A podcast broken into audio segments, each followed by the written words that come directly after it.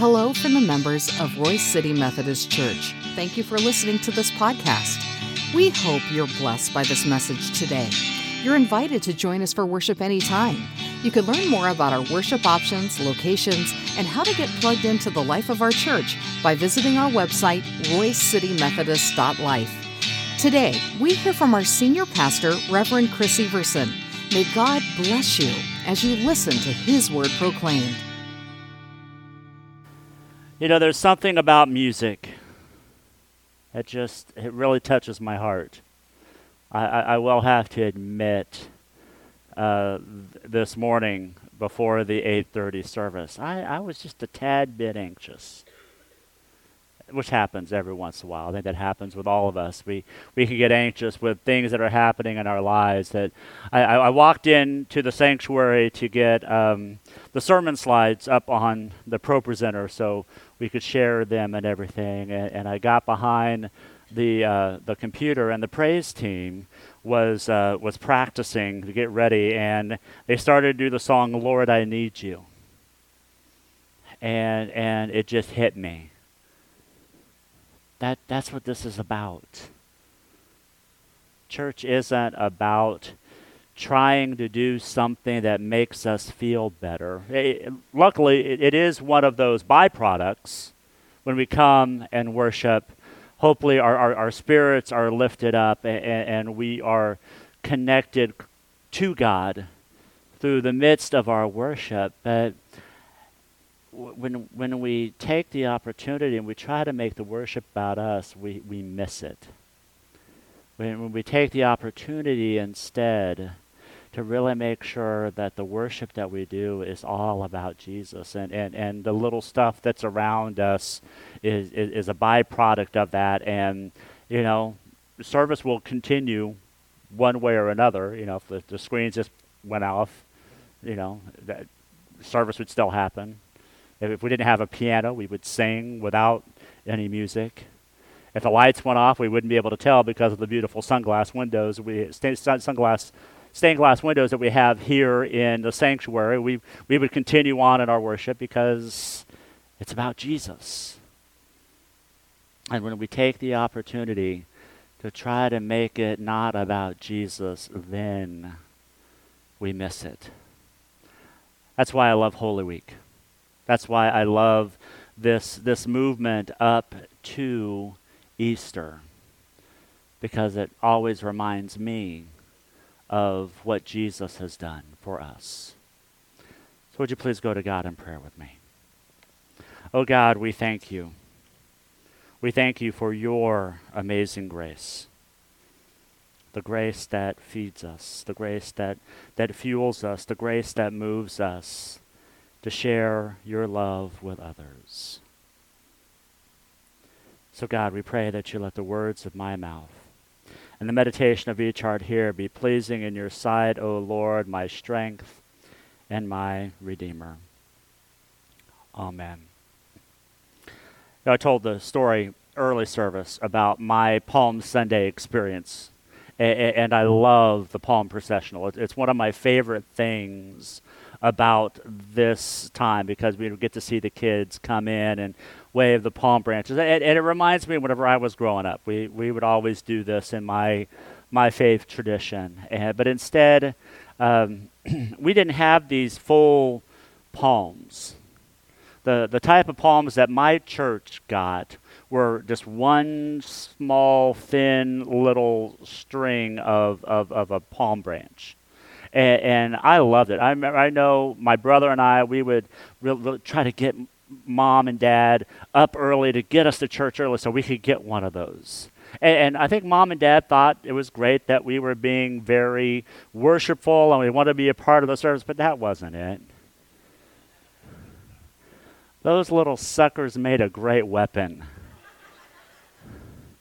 and you could pop that thing so loud and, and give somebody a welt with them. I, I, know our Sunday school teachers hated Palm Sunday because our classrooms became a war room.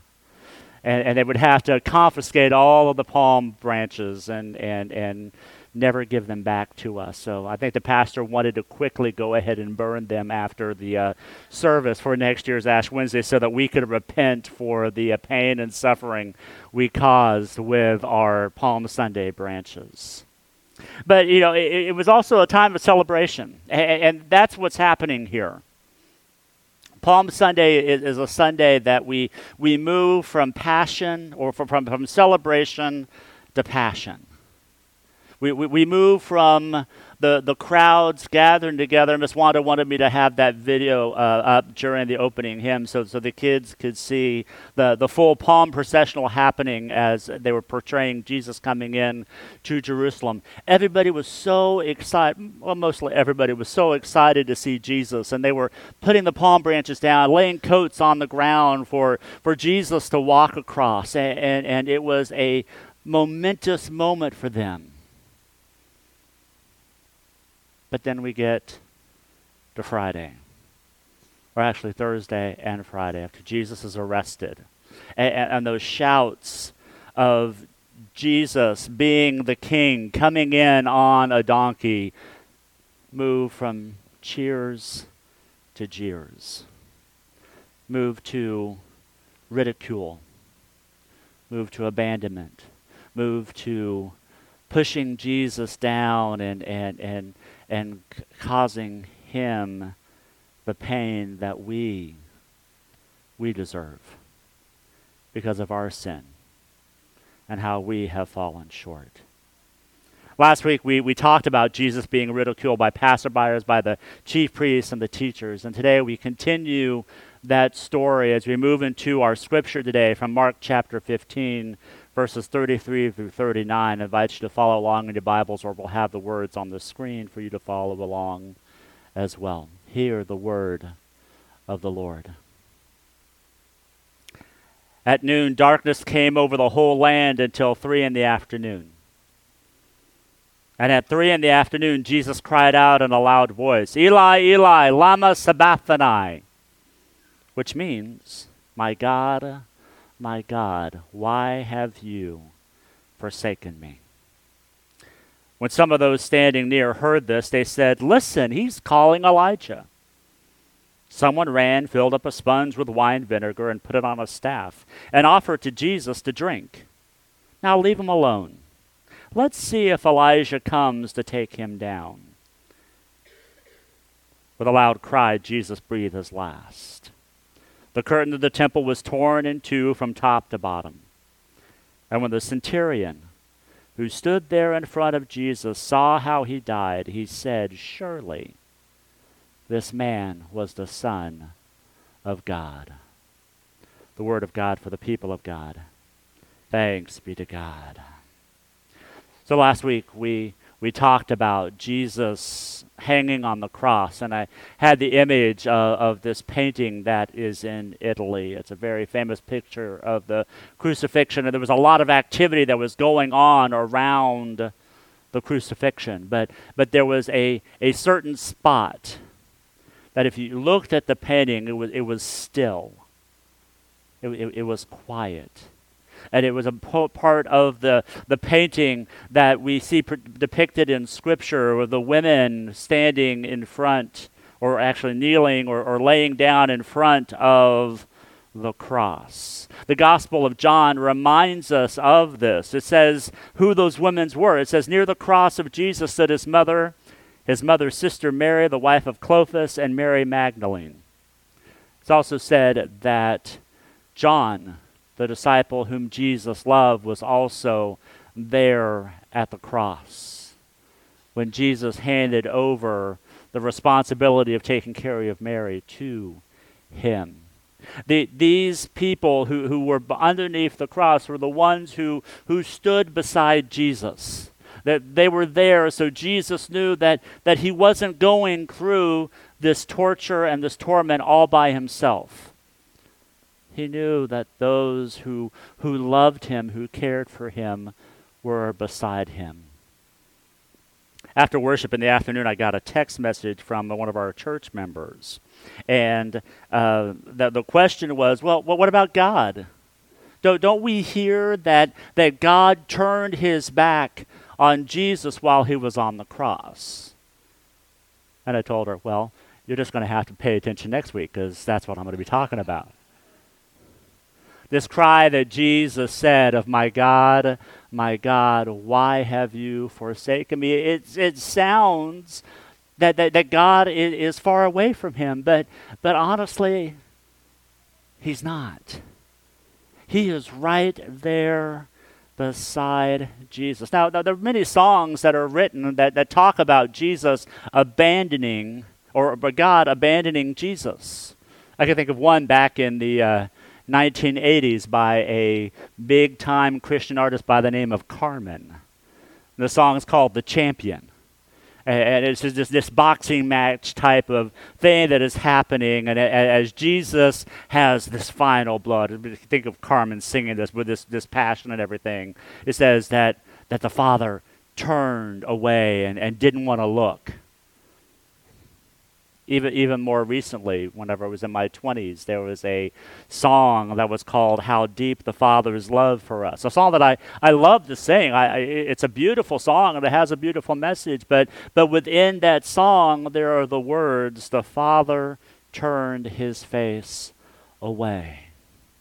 I think it's a misrepresentation for us to say that, that God totally abandoned Jesus on the cross. And I think one of the reasons why we do that is because of another passage that we see in Scripture from Habakkuk chapter 1, verse 13.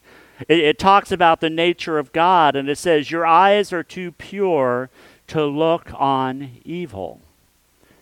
So, on a, on a plain reading of that, you can say, well, sure, I can see how we can believe that, that, that God could not look upon Jesus because when Jesus was on the cross, he took on all of humanity's sin.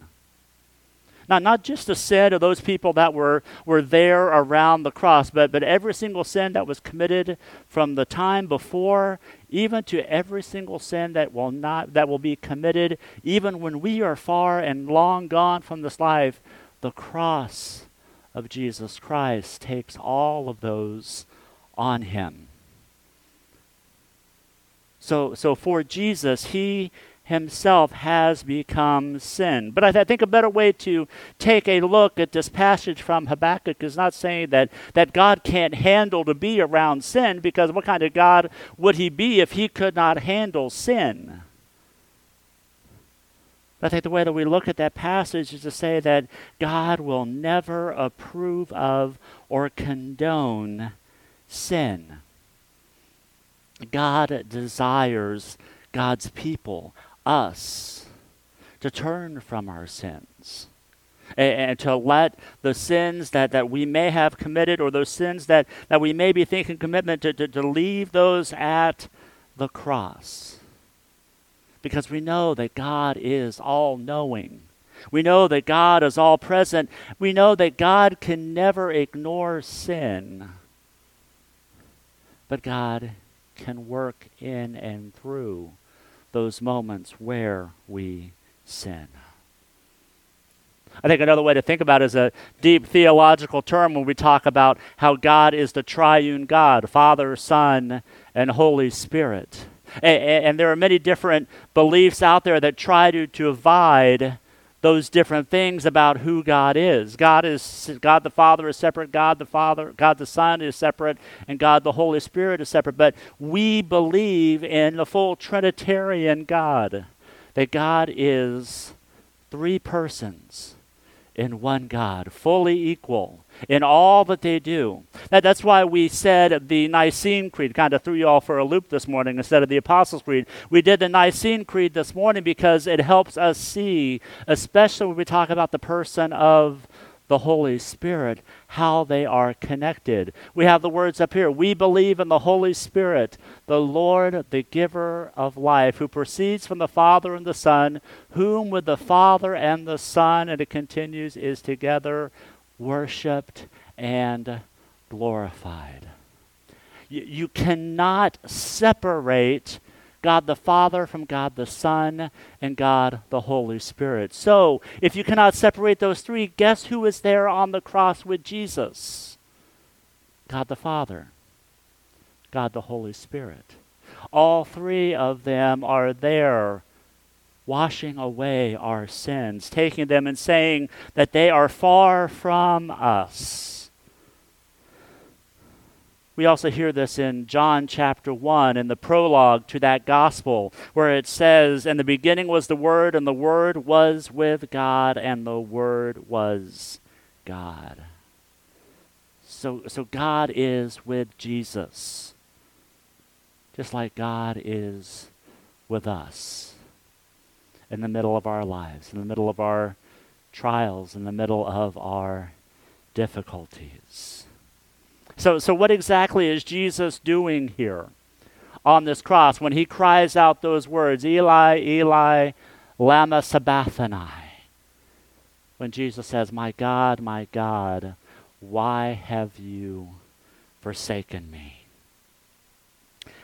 Jesus is quoting the opening line of Psalm 22. You see on the screen, Psalm 22, verse 1 My God, my God, why have you forsaken me? Why are you so far from saving me, so far from my cries of anguish? So, yes, it does sound like Jesus is saying, God, why aren't you here? Why, why are you allowing me and, and making me go through all of this on my own? I, I believe why Jesus is doing this is because he is being the rabbi that he is.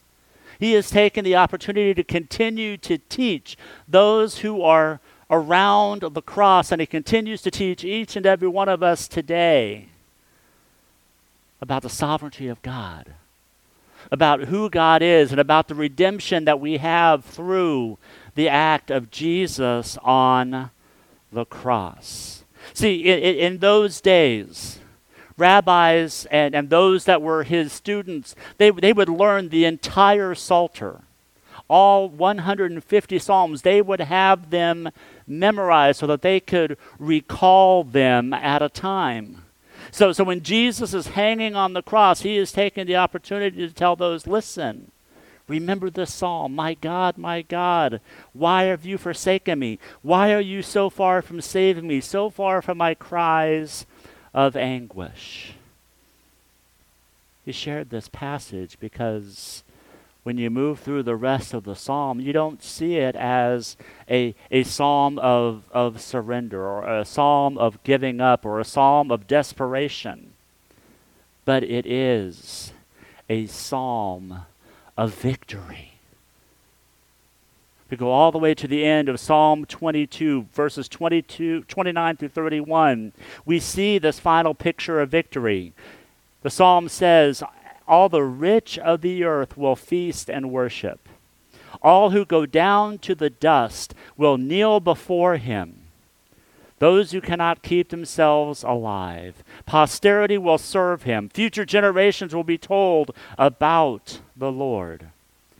They will proclaim his righteousness, declaring to a people yet unborn, He has done it. See, those are words of victory. Those are words that, that Jesus, by just mentioning that first line of Psalm 22, he's saying, Hey, do you remember the rest of the story? The story that's going to be written. The story that you professed when you said those Psalms. It is a reminder to you that victory will come. It's easy for us to know here we are in 2023 and, and we are gearing up ready to celebrate Easter. We are, we are gearing up knowing that we are going to celebrate Christ is resurrected. But for those, they heard Elijah's name being written, being, being yelled out by Jesus. I think, well, let, let Elijah take care of him. But Jesus himself knew that Elijah wasn't going to come that Christ will be raised by God. And through his resurrection, we will have life and have life abundantly. I think another thing that Jesus is doing here, he's letting us know, in the words of this modern ad campaign that, that was shared at the Super Bowl, and I actually saw it a, on a baseball game a couple of days ago. This campaign that, that He gets us, that Jesus understands what each and every one of us goes through in our lives. When times are dark, when times are desperate, when, when we feel like we may not have any hope at all. Jesus understands that feeling. 2 Corinthians 5:21 reminds us that God made him who has no sin to be sin for us, so that in him we may become the righteousness of God. So, so the act of Jesus dying on the cross connects us to him. I don't know about you, but I know about me. That, that when I have those moments when I fall into sin, or whenever I am looking or thinking about doing things that I know are not honoring God, but trying to honor myself, I have a feeling in my life, just like what Jesus is saying, My God, my God, why have you forsaken me? But, but the fact of the matter is, it isn't God who has forsaken me at all. It is myself wanting to place myself as the God of my life. Myself saying, I want to be the one in control. I, I, I want my life to be what I want and not what God wants of me. See, see, Jesus even after this cry. We, we, we hear that he left out this last voice, but when we go to the Gospel of Luke, we actually hear what it is that Jesus called out. He said, Father, into your hands I commend my spirit. Into your hands I give myself to you, so that you may take me up and be fully in your presence. See, that's what we do at this table. This table is a continued act of thanksgiving. When we partake of the bread and we partake of the cup, we are reminded of Jesus' sacrifice for us. And when we come with our hands outstretched, we say, God, I give you my life. I give you all that I am so that I may be filled to you and have your presence in and through me. My hope and prayer is as we move through this Holy Week, as we move through this opportunity to, to, to move through the Maundy, Thursday, and, and, and Good Friday. And as we come to the resurrection, we come knowing that God is with us always in the midst of our trials, in the midst of our tribulations, in the midst of those moments where we may feel abandoned ourselves. God will never leave us alone. Let us pray. Oh God, we give you thanks for your great love for us. And as we come to this table on Palm Sunday, we are reminded that at the beginning of the week there were cheers and celebrations, but towards the end of the week, people turned away. Help us to see Christ's sacrifice for us so that we may never turn away, but then we go out like the early church and proclaim who you are in the world around us so others may come to your light and others may come to your salvation. Allow this holy meal to fill us, to use us, and to move us to be a bold example of your love and grace around us. And we pray all of this in Jesus' name. Amen.